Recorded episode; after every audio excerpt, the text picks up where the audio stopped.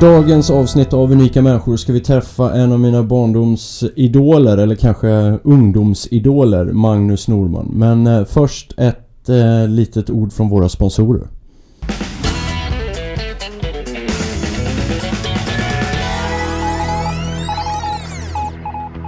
Unika människor presenteras av Compressport.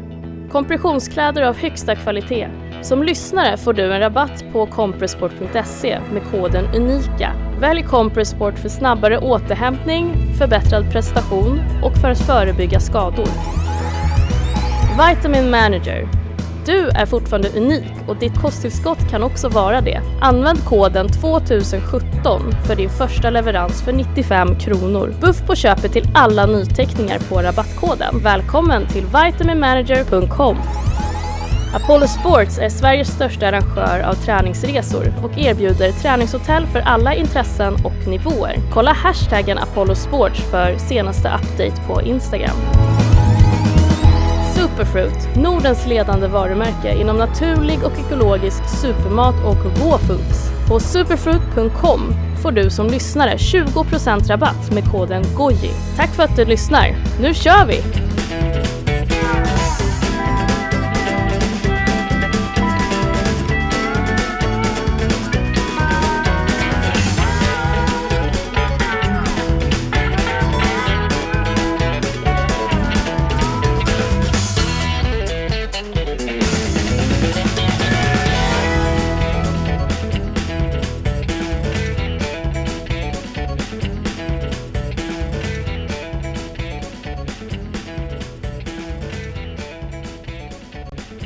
Han är en av våra stora tennisspelare genom tiderna i Sverige med 12 ATP-titlar i bagaget, en fjärde ranking som bäst i världen och över 4 miljoner inspelade dollar. En höftskada tvingades Magnus att eh, tidigt lägga proffskarriären på hyllan för att långt senare bli prisbelönt coach åt Stan Wawrinka. Välkommen! Tack så mycket. Hur, eh, hur är livet för Magnus Norman idag? Ja, det är bra, det, det är fantastiskt, det är ganska hektiskt är det ju Reser mycket med, med Stan Wawrinka som sagt var. Senaste fyra åren har vi rest ungefär 180 dagar om året med honom. Mm. Eh, Jag har två barn hemma, det är två tvillingtjejer som heter Elin och Estelle. Eh, Bor ute i Vaxholm, driver också när jag är hemma en tennisakademi Mm. som heter Good to Great. Eh, Så det är mm, hektiskt men, men det, det är så jag gillar att leva jag eh, hörde någonstans att det, det, det var inte helt självklart att du tog emot det här erbjudandet att bli coach till Stan.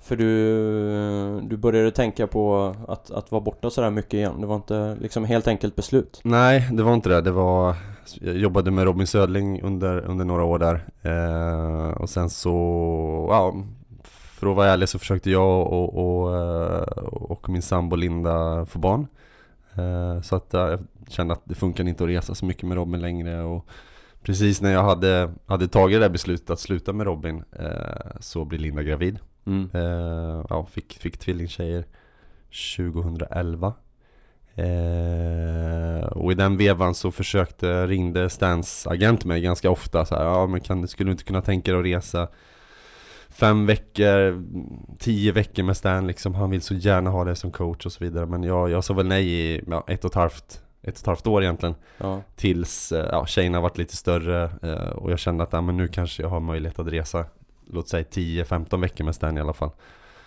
Eh, Men sen, ja Man lär känna Stan och han är en bra kille så känner man, man, man vill honom väl. Man, liksom, Så kände jag ändå att ja, men, Det är min stora svaghet att När jag väl sätter igång med någonting då blir jag så otroligt involverad Så då Ja. var jag involverad i Stan och jag kände att det gick bra för oss och Till slut så vart det de här 180 dagarna om året nu i, i fyra år Så att, eh, ja, det är tufft ja. Men det är inget du ångrar? Nej det är absolut Inte än? Nej, ja, nej inte än, absolut inte Nu, nu är tjejerna, nu är tjejerna mm, De fyller sex nästa år, det är klart att de börjar mycket med aktiviteter nu Så nu, nu börjar man väl också Känna så här att okej, hur länge ska jag hålla på och resa så här mycket? Eh, så det är klart att de funderingarna börjar komma Och vi har jobbat tillsammans i fyra år nu och det har gått väldigt, väldigt bra så Så ja, det är klart att man börjar känna igen att man kanske skulle vilja vara hemma lite mer om man ska Mm. vara ärlig Men eh, jag tänkte att vi skulle, eh, vi ska inte börja riktigt där utan vi ska börja tidigt i eh, ditt liv. Vi ska börja i Filipstad, där du växte upp. Mm. Eh, vad var det för... Vad var det för uppväxt? Det var en fantastisk uppväxt var det. Filipstad, trygga Filipstad eh, på den tiden. Eh, jätte, jättemycket idrott, höll på med, med många olika idrotter när jag var yngre. Det var längdskidåkning, det var, det var bandy som jag höll på med ganska mycket och sen tennis då. Eh, min pappa spelade bandy, eh, min mamma åkte mycket skidor och simmade en hel del så, så vi har alltid varit en aktiv familj sådär. Men det var väl bandyn egentligen som som jag tyckte var roligast från början. Eh, följde med pappa när han spelade och ja, tränade mycket bandy och sen kom, kom tennisen igång lite grann på sommaren. För jag har aldrig varit en, en fotbollskille sådär utan det, det var väl, jag saknade väl någonting att göra på sommaren. Eh, så bodde vi nära tennisbanorna i Filipstad. Mm.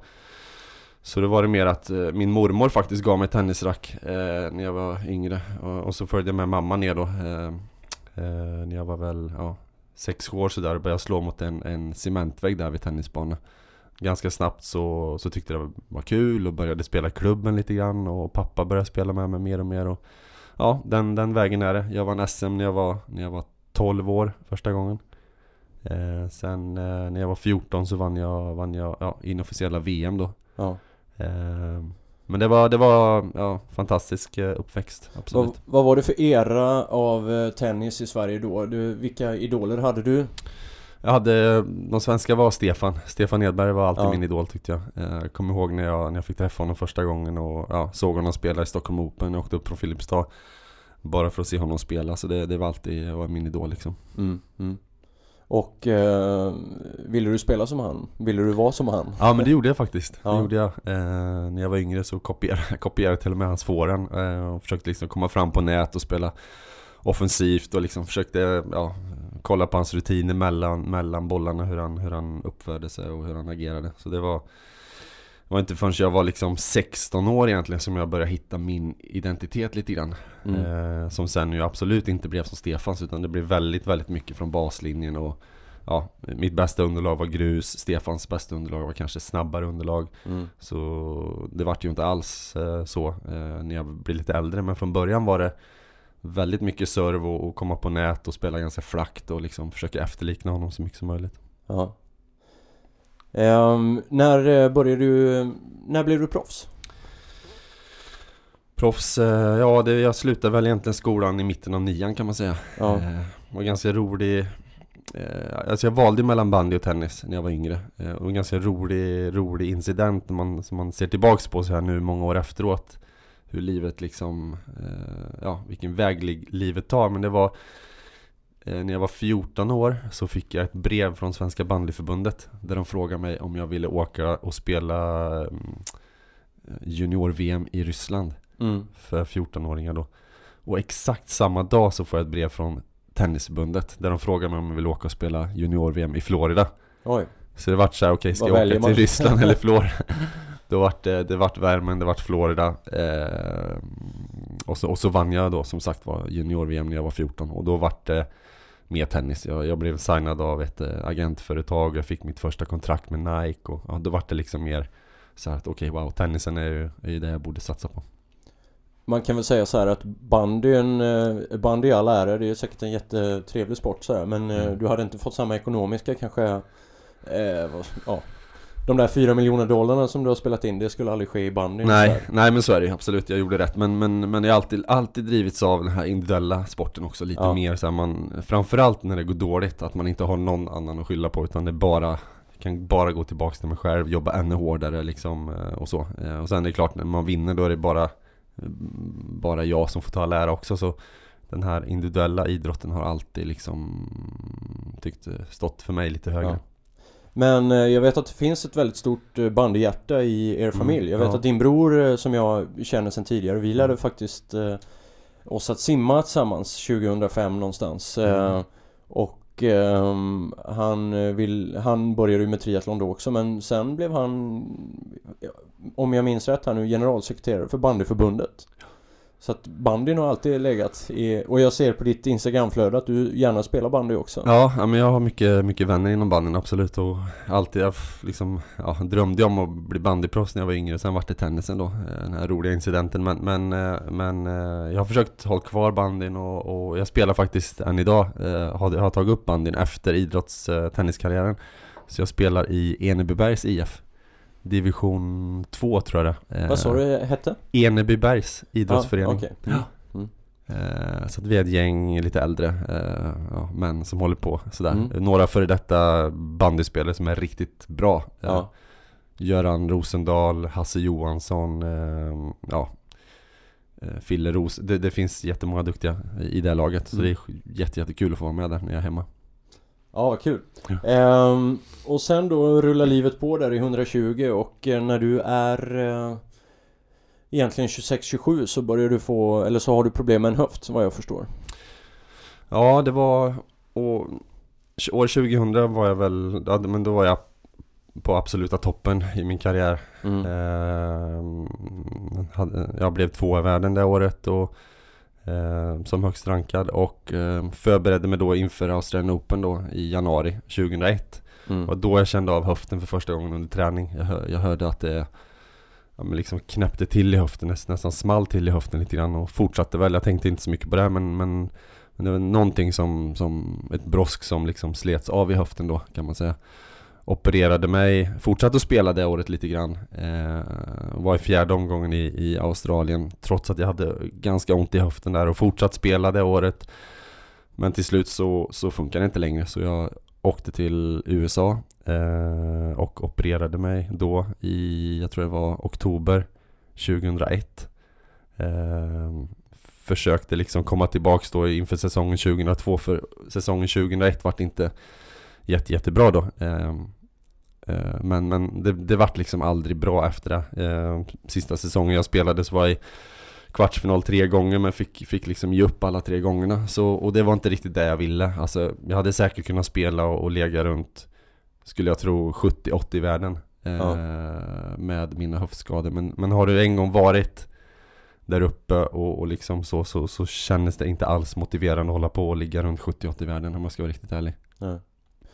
Vad, om du blickar tillbaks på den tiden innan skadan, vad var det tror du som eh, var det liksom, var det ett utmattnings... Eh, eh, vad ska man säga, bekymmer som dök upp där? Eller var, var, var, du liksom, du var på toppen på gränsen? Och kroppen pallade inte riktigt? Ja, men jag tror det. Jag tror som idrottsman eh, Jag lyssnade på Per Elofsson häromdagen också mm. eh, Och Han beskrev liksom hur man hela tiden som idrottsman ligger på gränsen och, och det gäller framförallt också i synnerhet inom tennisen också.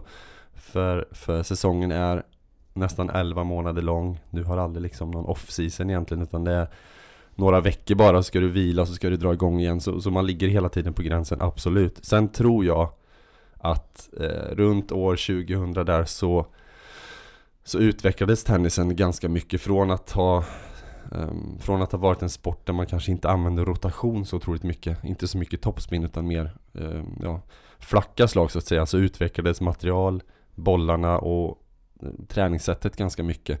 Så att vi, våran generation var väl egentligen den första som började spela mer med rotation Att dra från höfterna li lite mer då. Aha. Och jag tror att vi var inte riktigt redo för det. Uh, Fysträningen när jag höll på bestod ju ja, springa lyfta vikter eh, Idag är det en helt annan eh, fysträning Där ja. är det mer inriktat på, på styrka självklart men kanske kroppen som vikt, mycket mer rörlighet Mycket mer snabbhet så att eh, ja, spelarna är ju, är ju mycket, mycket bättre fysiskt förberedda än vad vi var på den tiden mm. Så jag tror att en kombination av tufft spelschema definitivt och jag var väl en av de som tränade allra hårdast ja.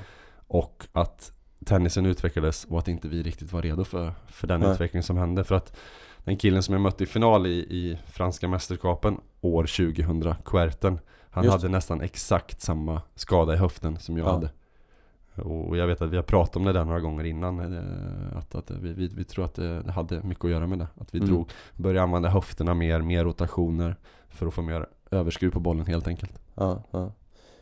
Hur uh, tycker du tennisen idag, man, man tänker, är det, eller en fråga på det här med träningen, är det din roll som coach idag åt Stan att uh, sköta fysträningen också. Gör du schema vad det gäller fyset eller är det bara på tennisbanan? Ja, nej det är bara tennisbanan. Han okay. har en kille som heter Pierre Paganini som, som, är, som sköter fysupplägget för honom som, som han delar med uh, Roger Federer. Okay. De delar fys, fyskille. Jätteduktig kille som, som verkligen är modern i sitt tänk. Så, eh, så det är klart att jag kommer med massa inputs men inte så mycket till Stan, mer till våra yngre juniorer hemma som, som jag hjälper lite grann och kring, kring träning kanske, kring fysträning. Jag är ju väldigt eh, jag tycker det är väldigt kul, jag är väldigt intresserad av träning. Så att det har blivit ett naturligt steg att jag är väldigt intresserad av det. Hur ser liksom eh, off-court träningen ut så att säga för en tennisspelare? Vad fokuserar man på vad det gäller rörlighet, styrka och, och så vidare? Liksom... Ja, det är väldigt individuellt beroende på hur, hur kroppssammansättningen är, vad du mm. har för spelstil. Uh, är du stor, är du lång? Uh, spelar du servevolley? Är du från bas, spelar du från baslinjen då kräver du mer uh, anaerob, aerob styrka kanske, uthållighet. Är du servevolley så kanske mer explosiv då och, och sen beror det på väldigt mycket, ja, som jag sa, hur är du byggd? I Stans fall då till exempel, han är ganska stor. Mm. Ganska eh, naturligt stark. Så för honom är det inte så mycket styrka utan mer smidighet, koordination, spänst, eh, riktningsförändringar, start, stopp, eh, sådana här grejer eh, som gäller. Mm. Jag vet att du har sagt någon gång, eller jag kanske har läst det på ditt Instagramflöde att eh, om du visste vad du vet idag om träning och hälsa och, och välmående så kanske din karriär hade spelat ut lite annorlunda eller du hade kanske gjort lite annorlunda val. Vad, vad, stämmer det att du har sagt så? Eller att du tänker så? Ja, absolut, absolut. Ja. Jag har ju lärt mig enormt mycket eh, från min egen karriär eh, och, och, tycker liksom att jag har gjort otroligt mycket misstag under min egen karriär. Mm.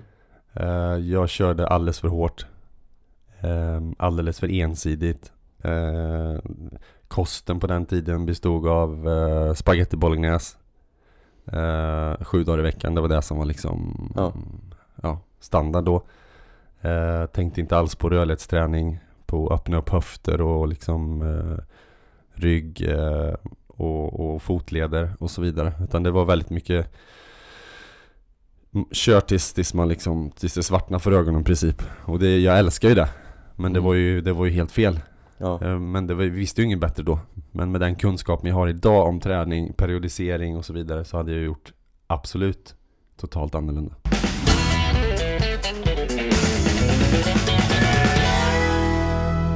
Jag tänkte på det när du, när du är ute och reser ändå så mycket som ni är eller ja, att just hålla det här eh, med kosten i schack och att kunna liksom eh, Jag menar det, tennisen eh, på något sätt så är det ju så här att ni Ni bor ju inte på de sämsta hotellen och ni liksom Det finns ju en väldigt hög nivå där men ändå så tänker man inte på det här i detalj. Eller gör man det nu kanske, dagens tennisspelare? Ja, jag tycker det är bättre idag. Mm. Definitivt.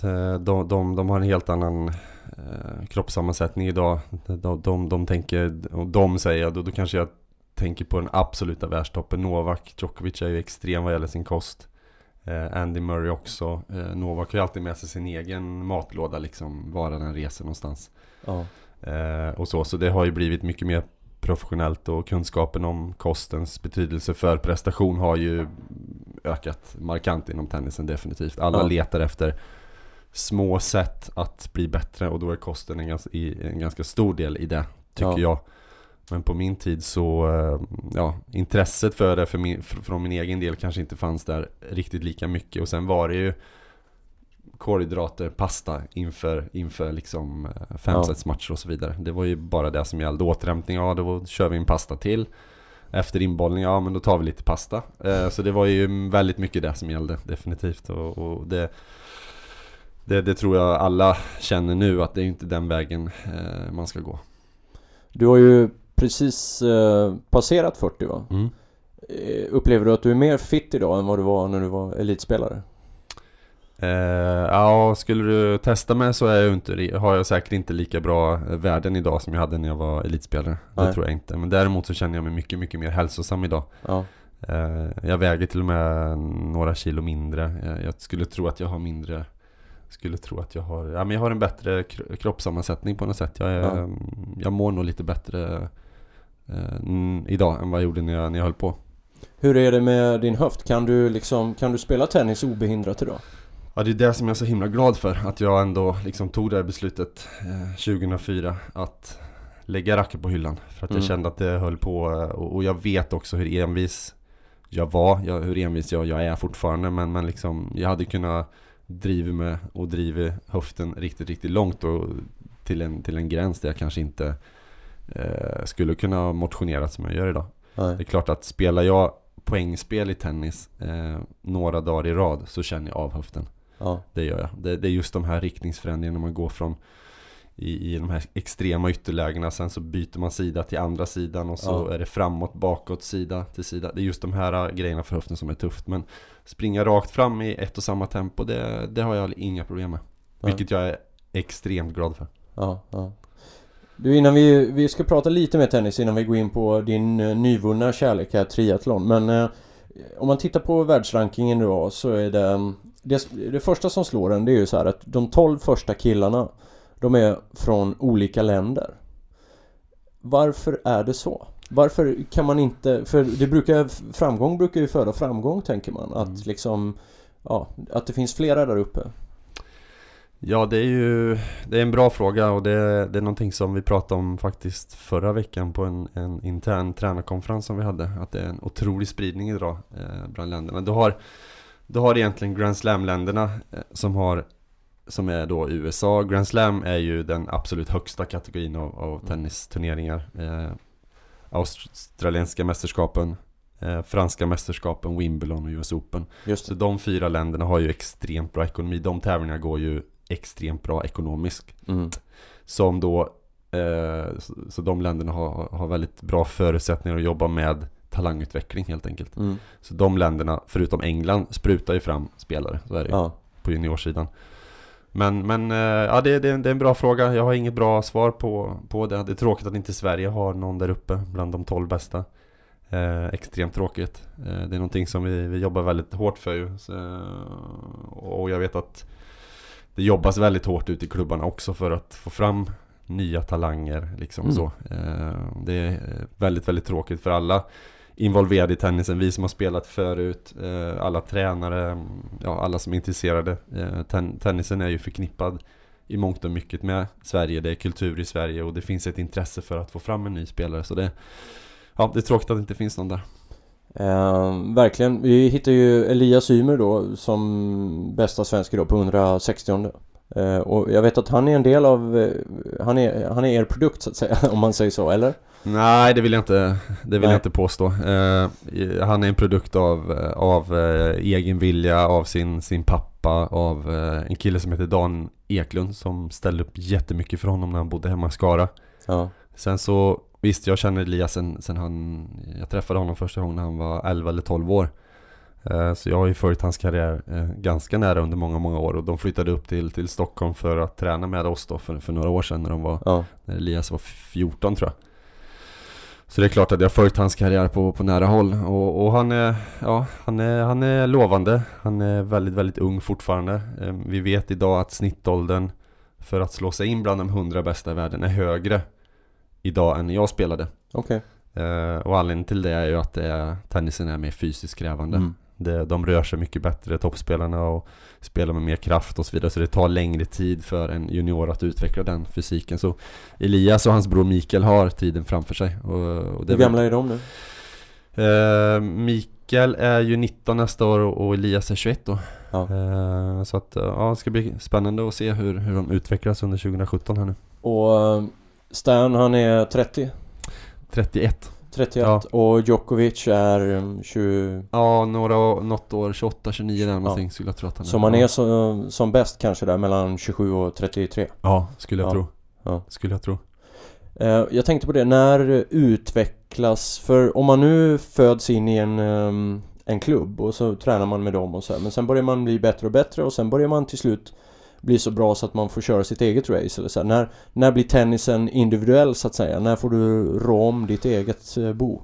Ja, det, det, det blir väl någonstans där vi... Eh, eh, ja, 14-15. Jag valde ju där någonstans runt 14-15. Eh, och, och jag ser att många juniorer, eh, det, det, det är ett vägval som, som, som... Man kommer till ett vägval när, när man är 14-15 år att, antingen satsa på tennisen eller satsa på studierna. Mm. Ska jag vara kvar i min egen hemmamiljö? Ska jag söka mig utomlands? Ska jag söka mig till någon annan där det kanske finns bättre möjligheter i form av Mm. eh, mer spelare, bättre eh, finansiella förutsättningar att komma ut och resa och så vidare. Så någonstans där en 14-15 så, så sker det nog en naturlig, eh, man gör ett naturligt vägval. När, eh, när vinner man sina första prispengar? Finns det några regler för sånt liksom? Nej, det gör det inte. Utan det är när man börjar spela ja, den lägsta typen av ATP. Proffstävling heter ju Futures. Så det är Ja. Futures är första nivån, sen är det Challengers som är andra nivån och sen är det Proffstouren då som heter ATP-touren. Så du kan ju vara 15 år när du börjar spela Futures. Ja. Ja. Och börja liksom få dina första poäng och ja, tjäna dina första, första prispengar så att säga. Vad är det för slantar då man pratar Ja, om? det är ju- 5000 spänn? Ja, ja, men det är liksom på den nivån eh, Ja. är det. Och sen brukar jag säga att för att eh, ja, nå break-even någonstans med sin tennis så måste du ligga någonstans runt 100 i världen. Ja, Eh, okej. Det är väl definitionen på, okej, har du lyckats eller inte? Eh, Ja. Tycker jag att Tillhör man de 100 bästa så, så tycker jag att då, då, har man, då har man lyckats på något sätt inom Ja. tennisen. Då är du självförsörjande och ja, kan, kan kanske satsa i och eh, investera och ha en egen tränare som reser med ibland och så vidare. Du kan betala dina egna flygbiljetter och liksom du går runt på det. För är du bland de 100 bästa då går du in i huvudturneringen i alla de här fyra Grand Slam turneringarna. Okej. Och, och där är det eh, redan Att komma in i huvudturneringen är det ganska mycket pengar där redan Mm. Vad hade du för team runt om dig när du var som bäst? Du hade en eh, coach? Ja, jag hade Fidde, när jag spelade som bäst under de åren hade jag Fidde Rosengren Mm. eh, Som ju eh, hjälpte mig eh, under de åren med tennisen Han var också delvis min fystränare lite grann Ja. Väldigt, eh, väldigt duktig och också väldigt eh, ambitiös och intresserad av fysträning. Men, och sen hade jag en fysio eh, och massör som reste med vissa veckor. Mm. Men inte, idag är ju Idag är ju teamen runt omkring spelarna mycket, mycket större. Ja. Prispengarna är ju kanske ja, tre gånger så mycket Mm. idag som när jag spelade. Så du har ju, du har ju killar som Novak och Andy som ligger i absoluta toppen som ibland har två tenniscoacher med sig. Eh, som reser med. Du har en fysio, eh, en fystränare, ibland två fystränare till och med. Du kan ha en kille som håller koll på kosten. Eh, du har manager, du har P, någon PR-tjej som, som reser med för att hålla koll på, på medier och alla presskonferenser. Så det är liksom, de, de har ju Ibland när man tränar med de här toppkillarna så Ja. kan det vara 20 personer på banan. Shit. 10 från, eh, ja, 10 från, från vårat stall och 10 från den andra stallet liksom. Så det är otroligt mycket folk runt omkring toppspelarna. Men man eh, blir, hur reagerar, eller de är lugna i det? De vill bara spela tennis, så de Ja. kan göra det 100% Ja liksom. men lite, Ja. lite grann, toppspelare. eh, ja, de har någon som sköter allting Ja. runt omkring. Det enda de behöver fokusera på är att slå bollen innanför linjerna på, Ja. på andra sidan. Ja. Och vara 100% fokuserad på det. Så det, ja. Imponerande. ja men Jag skulle bli stressad över att ha den balansräkningen att tänka på hela tiden. ja, Men det är klart, otroligt. spelar man in 100 millar så... Ja. Okej. ehm, det jag tänkte fråga också var det här med Efter din generation tennisspelare och, och de som kom eh, därefter. Det, det, jag vet inte, rätta mig om jag har fel men det blev inte så mycket svensk tennis efter er generation. Ja, det var, det var några slattar där men sen dog det lite. Ja, det är ju, det är ju tråkigt. Men så Ja. var det. det. Det är ju helt... Eh, hade någon eh, sagt det för några år sedan, eh, för 20 år sedan, att Sverige kommer inte ha någon bland de 150 bästa i världen i tennis. Så hade man ju förmodligen eh, skrattat och Ja. inte trott på det. För det var ju något år, till och med innan jag började då, som, som Sverige hade så här jag tror det var 18 eller 19 stycken i, i, i huvudturneringen i en Grand Slam-tävling. Ja. Det var liksom hela omklädningsrummet när jag började komma upp som junior och, och liksom fick vara med lite grann. Så eh, du hade ju liksom en hel avdelning i omklädningsrummet som bara var svenskar. Mm. och, och var det någon som försökte ta sig in där så var det upp Här är bara svenskar som kommer in liksom, men fast på ett hjärtligt sätt. Ja, ja. Vi har ju alltid varit väldigt omtyckta, eh, svenskarna på touren också Så idag är det ju, det är ju, det är ju tragiskt. Som, som jag sa, för alla inblandade som håller på med svensk tennis är det ju, är det ju eh, tragiskt Det är jäkligt häftigt att ett sånt litet land kan eh, ha så stor inverkan på en sån global idrott. Alltså Ja, med ja. tanke på att vi, vi är bara 8 eller 10 miljoner här och Ja. eh, vi har liksom verkligen satt ett avtryck eh, i historien i den här idrotten. Ja men verkligen men vad tror du kommer hända nu? Nu, nu siktar vi på topp 100 menar du? Ja, nej, men det är väl det som är, ty, tycker jag, def, definitionen på, på, på om man har lyckats eller inte och, och det görs ett eh, Hemläxan görs ju verkligen nu från Svenska Tennisförbundet eh, allra högst upp till, till klubbarna, till regionerna ute i landet för att försöka hitta orsaken och, och kanske se framåt lite grann med, med, med liksom positivt att se att vi har faktiskt några juniorer som, som gör resultat på, på juniorsidan. Vi har nu två killar som kommer vara med i, i Junior Grand Slam nästa år. Så att det kommer ju, det, det börjar röra på sig eh, väldigt, väldigt eh, sakta dock i, i svensk juniortennis. Men, men eh, Good to Great, det, den tennisakademin som vi har startat är ju, är ju en grej. Ja. En bra positiv grej som görs. Och jag vet att förbundet centralt försöker också göra massa bra grejer klubbarna också liksom eh, verkligen har försökt att, eh, att jobba mer professionellt med spelarutveckling. Men det, det, tar, det kommer ta tid och det är ett, ett, ett långsiktigt arbete. Eh, jag menar börjar du jobba med 10, 11, 12-åringar nu så, så ser du inte frukten av det förrän som mer än 10 år. Så Ja. det, det är den tids liksom, horisonten man måste ha. Ja. En sista grej innan vi lämnar tennisen här, eller två faktiskt, men jag tyckte det var så... eh, Det var härligt att läsa om det här. Eh, 2001 eh, tilldelades du eh, Fair Play-priset av Riksidrottsförbundet. Eh, med motiveringen, och jag läser, citerar. Eh, Magnus Norman tilldelas priset för att han i fjärde omgången av Australian Open korrigerade ett domslut och gav motståndaren matchbollen och därmed segern. Med denna handling framstår Magnus Norman som en fin representant för rent spel och ett föredöme inom svensk tennis.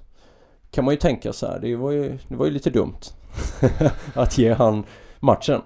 Ja, Vad var det som hände? Ja, nej, men det tyckte, mi- det tyckte Fid också när vi kom in i omklädningsrummet. Jag kommer ihåg att han var Blev han arg? förbannad på mig. Gunnar är bort den där, det var ju så liksom, det var ju fjärde set, det var precis liksom sådär. Men för mig just då så kändes det ganska naturligt för jag vet att han hade gett mig någon boll under matchen också. Ja, ja. Sådär som han hade korrigerat, eh, ja men domaren hade sagt ut och, och, och han sa, eh, det var Sebastian Grosjean då, som är en bra vän till mig. Som, som hade sagt, men den var inne. Så, så det hade varit hela tiden en, en eh, ja, fair känsla på banan. Mm. Så för mig kändes det naturligt att eh, jag såg helt klart och tydligt att ja, serven, serven liksom var inne. Ja. Tyvärr förlorade jag matchen och det var matchboll men, men för mig kändes det ganska naturligt då. Just i det ögonblicket. Mm. Häftigt. Eh, ett annat pris som du har fått är ju det som du faktiskt nyligen kammade hem. Det vill säga ATP Coach of the Year. Mm. Eh, det var ju lite roligt. Eh, med tanke på att det, vad jag förstår så är det också ett pris som där dina mm, tränarkollegor får rösta. Så att eh, du, du blir utsedd av hela communityn så att säga. Berätta lite om det. Ja, nej men det var det, det är ju precis som du säger så var det ju mina, mina tränarkollegor och mina kompisar på, på touren som är där varje dag hela tiden och ser vilket, eh, ja, vilket jobb man gör och eh, vi har ju alla koll på varandra liksom sådär. Så det var ju häftigt just på grund av att det var de som röstade fram mig. Ja. Eh, Det var det som gjorde det lite speciellt och det var första gången som, som ATP-touren eh, har det här priset. Ja. Eh, så det är också lite speciellt att, att jag fick det första gången. Eh, men det är klart att det är så himla svårt tycker jag att säga ja, vem är bästa tränaren för att det har ju väldigt mycket att göra med spelaren. Så Ja. att liksom 99% av, av det där priset ska ju Stan ha. Ja. För det är han som står på banan och vi som, som jobbar med honom i teamet, vi försöker ge honom verktyg. Så att han kan klara av pressen och liksom försöka, ja. Men det är ju trots allt han som står där på banan. Så att jag menar, jobbar man med en, spel, en spelare som inte är riktigt lika bra så kanske man eller har de framgångarna som Stan har haft så kanske man gör ett jätte, jättebra jobb men man lever lite i, i skymundan. Så det, jag tycker det är svårt att definiera sådär, vem är bäste?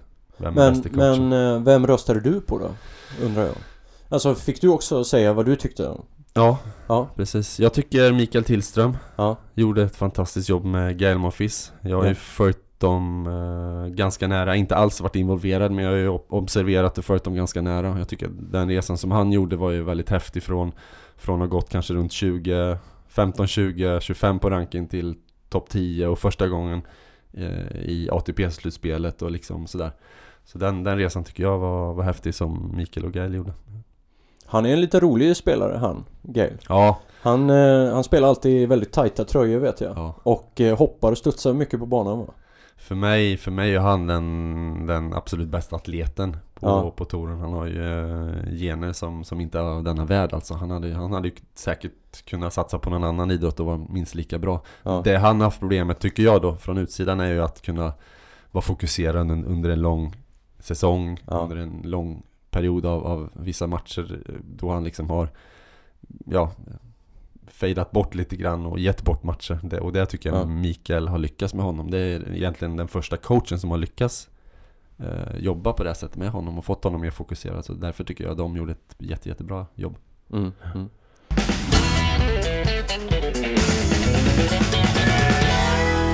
Okej, nu tänkte jag vi skulle byta hatt lite här och vi skulle prata om entreprenören Magnus Norman. Det är ju nämligen så att ni driver det här Good to Great och eh, vad är det för typ av tennisakademi? Vad, vad har ni i tankarna med det? Ja, det var ju Det var ju var ju eh, under tiden jag jobbade med Robin Södling då 2008, 2009, 2010 så så börjar man ju då redan då se liksom så här eh, lite trender att det, det kom inte lika mycket juniorer underifrån och jag och mina, mina kompisar då på touren, eh, tränarkompisar och före detta spelare, vi började prata liksom, ah, men, eh, borde vi inte göra något, borde vi inte försöka hjälpa till? Eh, lite grann och det, det är väl egentligen tycker jag definitionen av en entreprenör som mm, istället för att sätta sig ner och tycka att allting var bättre förr eller klaga på att ah, men det görs, det är för dålig satsning idag eller juniorerna har för dålig inställning så, så ser man möjligheter istället och försöker, okej hur kan jag bidra till att göra det här bättre? Mm. Så hela idén om att om Good to Great Tennis Academy föddes i just det här, hur, vad kan vi, hur kan vi hjälpa till istället för att sitta och kasta kasta sten på klubbarna eller eh, dålig inställning och så vidare försöker vi, försöker vi hjälpa till. Ja. Så vi startade, jag, Mikael Tillström och Niklas Kulti startade en, en Facegrupp-sida egentligen eh, 2011 där vi sa nu öppnar vi, kom och träna med oss. Ja, de som vill får, får komma. Vi håller till i Salkallen, vi börjar sju på morgonen. Nu kör vi. Ungefär så var det. Och det har håll, hållit på nu då i... i Kom det ja, någon? Sex år. ja, det kom. Ganska tidigt fick vi, fick vi liksom förfrågan från ganska många duktiga juniorer. Ja, Eh, vilket ju var, var himla kul. ja, Så vi eh, körde igång eh, i Saltkallen, som sagt var började tidigt på morgonen. Eh, det gick ganska bra.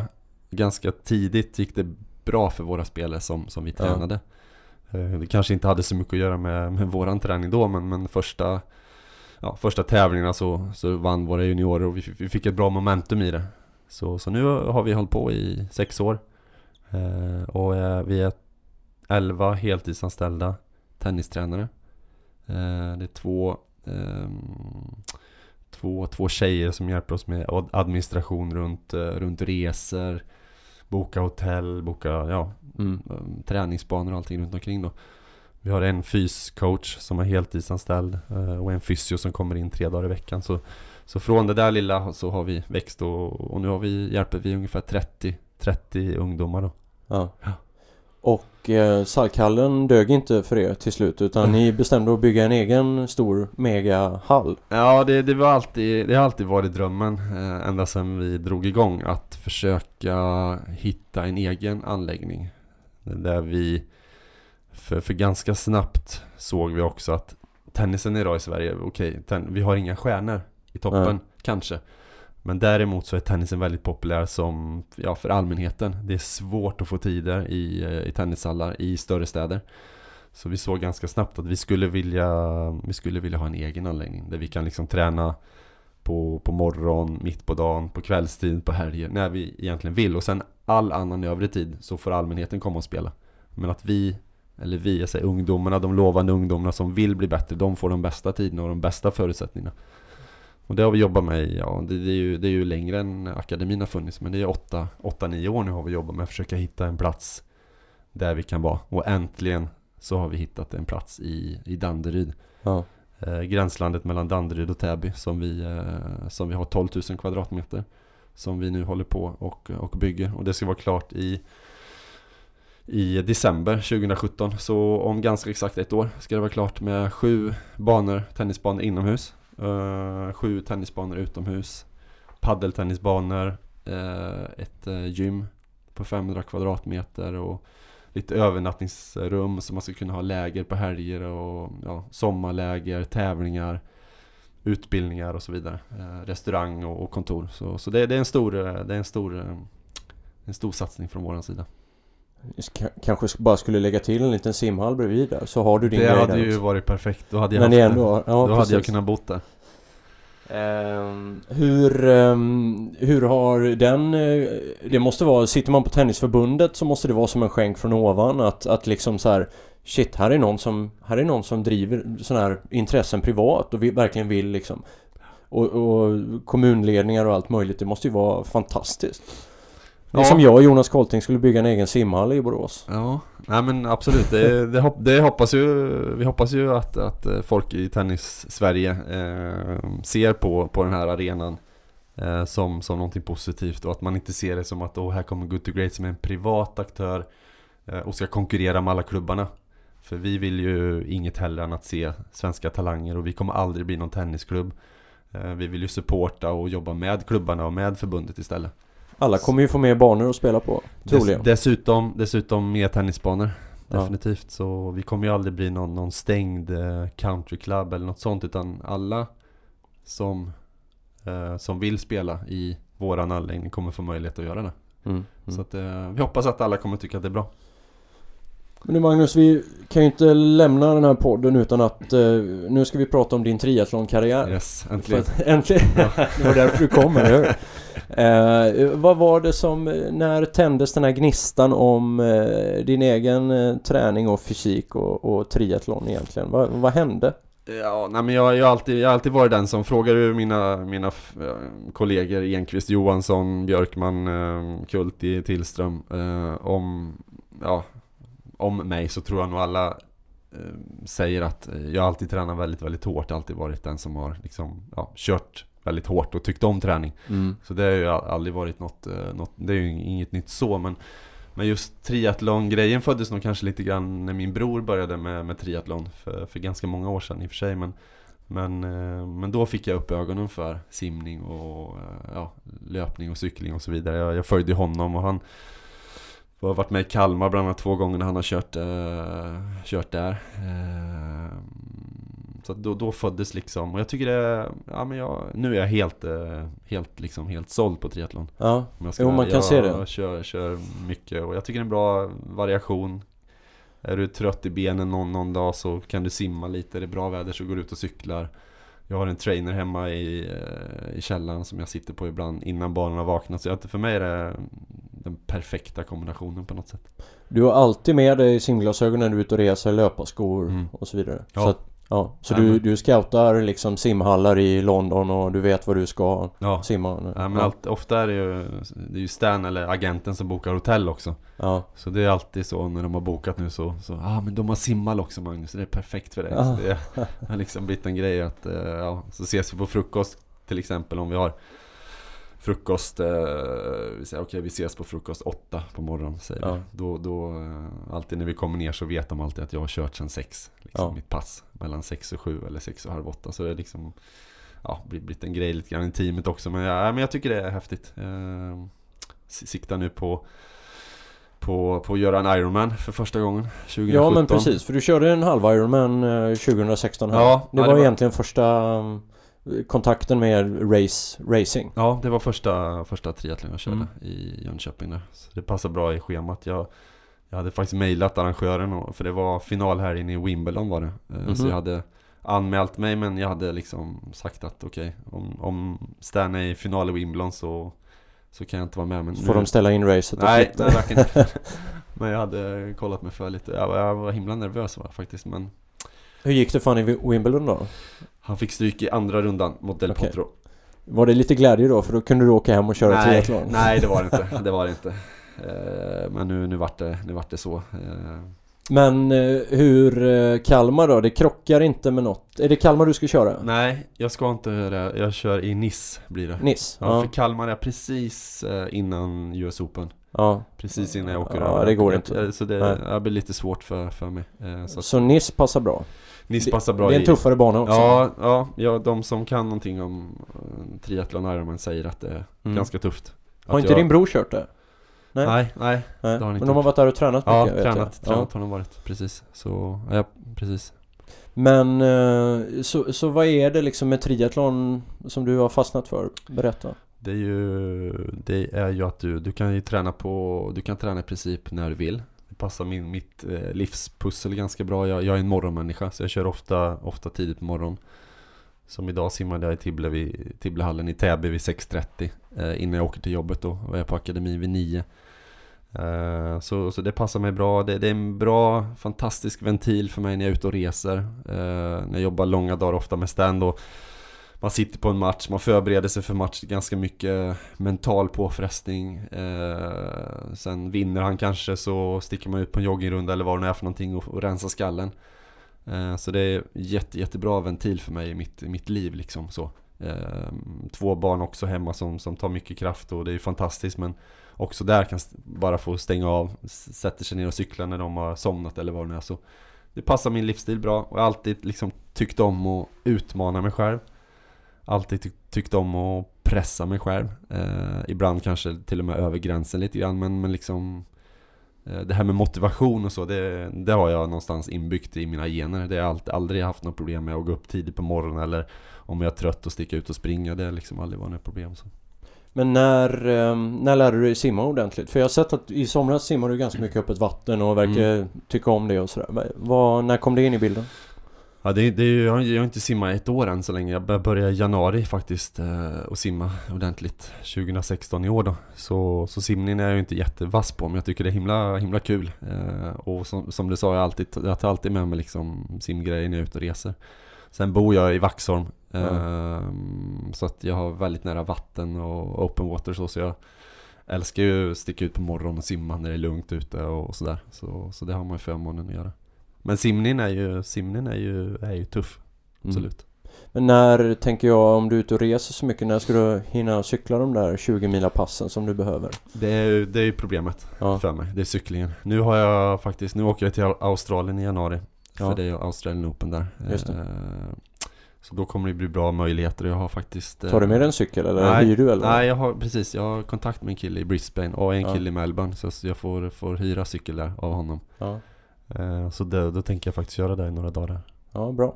bra. Få in några bra långpass där. Ja, Ja. Vad, jag vet att du, du, ehm, du tävlar ju för en god sak. mm. Eh, hur, eh, berätta lite om det. Vad är, vad är det? Ja men det var väl en kombination med, eh, med att jag bestämde mig för att göra den här Ironman då, Mm. eh, 2017 eh, Och så fyllde jag 40 2016 eh, och jag känner jag har ganska mycket i mitt liv jag, liksom, när det kommer till materiella saker jag, Vi har det väldigt bra i Sverige och vi har, min familj har det väldigt bra förspänt Så jag behöver inga mer saker Så då sa jag istället när jag hade mitt 40-årskalas så sa jag jag kommer göra en Ironman nästa år och, och jag kommer försöka samla in pengar till till forskning kring barnallergier istället. Ja. Jag själv har varit allergisk hela, min, eh, hela mitt liv, Mm. hela min, eh, min tenniskarriär. Mina barn har, har troligtvis fått det av mig så de är också allergiker. Vad för typ av allergi? Jag har ju varit pollenallergiker, alla pälsdjur och, och ehm, ja, hund, katt, häst och så även gräs då på, Ja. på våren. Så på våren och sommaren är det tufft för mig. Och mina barn har fått samma sak och även eh, nötallergiker och ehm, eh, mjölkproteinallergiker. Okej. Eh, Så att ja, ja, det, får man, det är lite komplicerat sådär. Men då, då föddes idén så, så då startade jag något som heter Race for Kids with Allergies. Just det. Som var som ett, ja lite, så döpte jag då min triathlonsatsning till. Ja. Så alla som kom till mitt 40-årskalas istället för att ge mig någon present så satte de in en pengar dit. Mm. Och så har jag auktionerat ut under året en tennislektion med mig Mm. som gick för 20, 22 000 tror jag det var. Mm. Eh, och sen så ja, ska jag försöka hitta på lite roliga grejer fram till Ironman då. I Ja. Nice. Vad är målet? Vad ska ni samla in? 100 000 var det så? 100 var det men nu är det 130-140 000 redan. Så nu har jag höjt det Ja. till 150 men jag får nog höja det till 200 000. 200, ja. 200-250 000 hade varit fantastiskt om vi, Ja. om vi kunde eh, dra in. Och, eh, Och vilken typ av eh, forskning? Vad, sätter du in pengarna sen, så att säga? Jag sätter in pengarna till Astma och allergiförbundet Ja. Som har sagt att de öronmärker det då kring, till forskning kring just barnallergier då Ja. Som ligger mig eh, varmt om hjärtat eftersom mina, mina döttrar är allergiker också så. så då kan man kombinera lite mitt, min passion eh, kring triathlon. Eh, mitt 40-årsfirande Mm. med, ja, med eh, en god sak då. Vilket var, jag, tyck, jag tyckte var bra. Och det här med Ironman, hur, hur känns det i magen eh, att ta sig an en sån utmaning? Är du, är du liksom, är det pirrigt? Ja, där. Det är lite pirrigt. Vad är det som är... Ja, men det, det är att det är så långt. Cyklingen är ju, är ju lång. Alltså, okej, halv Ironman, det är 9 mil. Det här är dubbelt så långt liksom. Det, Mm. det, det är 18 mil cykel, det är långt och sen springer jag en maraton efter det. Och jag, jag, är rätt, jag är lång och jag är ganska stor. Och så vidare. Men samtidigt så, ja, det är kul när det är lite man, man vågar testa nya gränser och liksom utmana sig själv lite grann. Så, sen, sen är det klart, jag har förstått. Jag pratar med, ja, du säger det här nu idag. Jag pratar med några av dina för detta kollegor som, är, som kan triathlon också som säger Mm. att Nice är ju, är ju tuff. Jag har inte varit det lättaste loppet kanske. Nej. Men, men samtidigt så, det var det loppet som passade i, Ja. i agendan. Så då fick det bli så. Ja, men det är ett fint lopp säger de. Det är Ja. många som kommer tillbaks dit. Ja, ja, Eh, ja men precis. att, eh, Men eh, vad skulle du säga är dina styrkor då i triathlon? Kan du översätta något av din liksom elitidrottskarriär inom, inom tennis till, till triathlon? Vad är, vad är det liksom? Ja, jo, men mycket, det har man väl mycket kring, kring kosten och, och då, så som jag har blivit mycket, mycket mer intresserad av eh, på senare år. Eh, målmedvetenheten, periodiseringen, strukturen, eh, ja så. Eh, och sen tror jag kanske att jag, ser du på de tre disciplinerna så kanske cyklingen är där jag normalt sett ska vara starkast. Eh, jag har aldrig varit någon jättebra löpare, 3.45 tror jag har på maraton som, som bästa tid. Ehm, Så, så där finns det nog kanske lite tid också att, att kapa. Men, men cykling skulle jag säga är väl min styrka. Mm. Jag, jag har tagit hjälp av eh, Björn Andersson faktiskt inför, Mm. inför Ironman i Nice och han har liksom strukturerat upp ett program åt mig. Ja. För jag känner att jag kanske, ja, ja, men dels för att få lite omväxling, lite variation, lite nya, nya pass och sådär att få och sen också eh, att inte köra för hårt helt enkelt. En rolig kombination där om man tänker att du är coach åt en av världens bästa tennisspelare Mm. och sen har du en egen coach som är en av, eh, ja tidigare i alla fall, en av eh, världens bästa triatleter.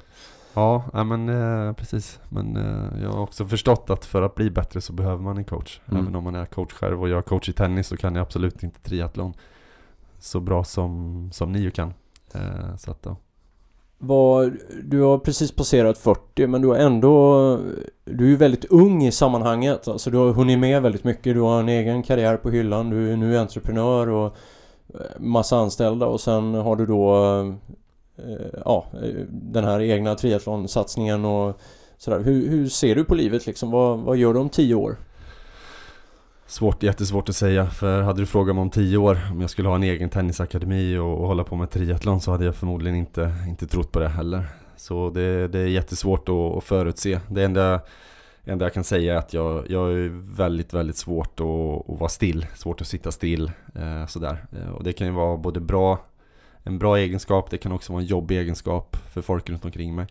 För att ofta när jag sitter ner så, så känner jag att jag, jag borde kunna göra något annat som är mer Mm. produktiv. Eller jag kunde, kunde lära mig något nu när jag sitter här istället för att sitta och se på TV. Så jag är säkert ganska, mm, ja, ganska jobbig att umgås med. Eh, så, ställer säkert höga krav på dem runt omkring mig. Så det kommer, det, jag vet inte, det kommer säkert vara någonting med idrott. Självklart kommer det vara någonting med idrott. Eh, kanske tennis, kanske, kanske någon annan idrott, eh, vad vet jag. Men, eh, men, eh, men jag, jag är passionerad för träning, tennis. Eh, så det kommer säkert vara någonting inom det. Kanske, kanske, mm, ja, någonting inom svensk tennis. Ja, ja. Tennisen är ändå något som du känner är eh, du, du vill eh, få svensk tennis att lyfta igen. Det måste finnas där som någon underliggande... Ja, det var ju därför vi, vi startade hela den här verksamheten nu. Eh, sen så har, tog vi beslutet då gemen, gemensamt i, i både jag, Micke och Niklas att jag skulle ta med an Stan Wawrinka för det, vi, vi såg det som en bra eh, vi såg det som en bra grej för de svenska juniorerna att få Ja. kanske se honom på nära håll och liksom förstå att eh, ja, vägen till, till liksom de absolut bästa i världen, den, den, för- vissa kanske den, det är svårt att förstå, svårt att greppa. Men har du någon som kanske är i hallen ibland, någon som de, som, som de kan relatera till, så kanske de ser att vänta nu, de är också människor. Ja, Jag kan också nå dit. just det. Så det var en av orsakerna faktiskt till att vi, vi började med Stan. Men samtidigt så känner jag också nu efter fyra år att jag skulle vilja komma hem och jobba mer eh, hands-on med våra svenska juniorer. Det, Mm. det måste jag erkänna. Mm. Mm.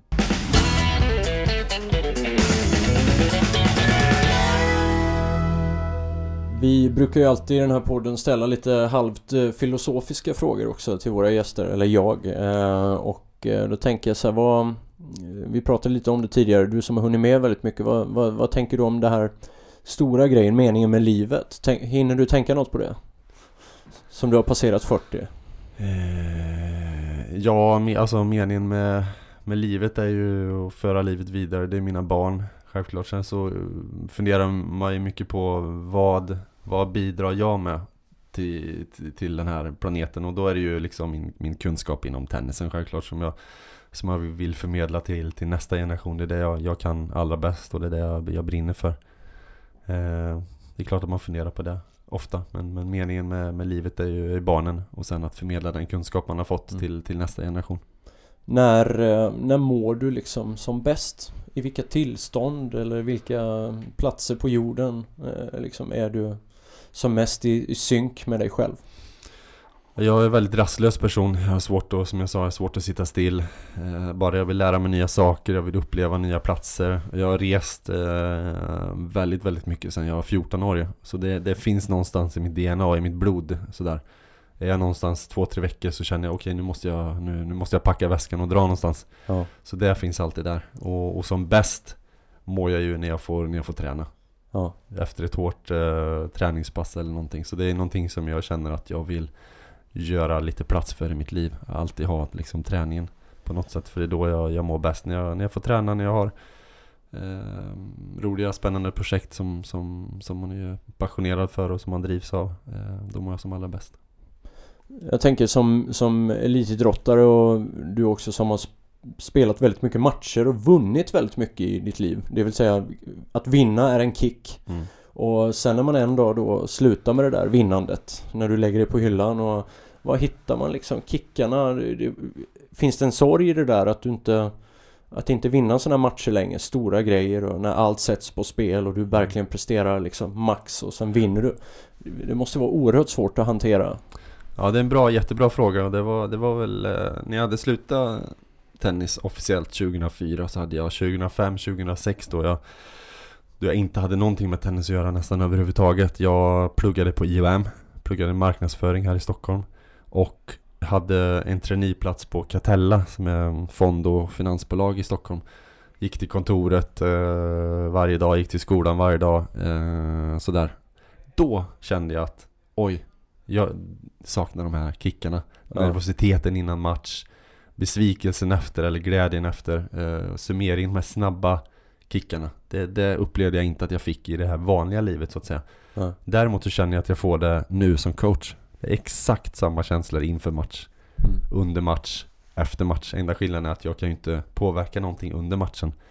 Men det är nästan en ännu större, eh, vad ska man säga, glädje eh, eller besvikelse när det går bra eller dåligt för min spelare. För Jaha. att du, det kommer en spelare till dig, lägger alla sina drömmar, eh, sina mål i dina knän Mm. och säger Snälla hjälp mig Så när du lyckas med det och ser glädjen i din spelares ögon Så är det ju en fantastisk känsla Ja. Mer glädje än när, om du, när du själv stod där Ja. För då var det för din egen skull, nu gör det för någon annan Vilket för mig är mycket, mycket större Kan du i huvudet hur många matcher du har spelat? Nej, det kan jag Nej. inte Om du skulle bara uppskatta, är det 1000, 1500 eller? Ah, alltså som, pro, ja, som proffs är det nog några hundra som, som ja, totalt i karriären är kanske, ska man säga, 2000, 2000, ja 2000 är det nog. Eh, Ja. 20, 20, 100, 150, ja, ja 1500, 2000 någonstans där kanske. Det blir många bollar. Ja. ja, det blir mycket. Jag tänkte att vi skulle säga så. Ska vi säga så? Det gör vi va? Tack! Tack ska du ha. Du har lyssnat på podden Unika människor med Jojje Borssén i samarbete med Compress Sport, Vitamin Manager, Apollo Sports och Superfruit. Glöm inte att ge podden ett betyg i iTunes. Sprid podden genom hashtaggen unika människor. Tack för att du lyssnat!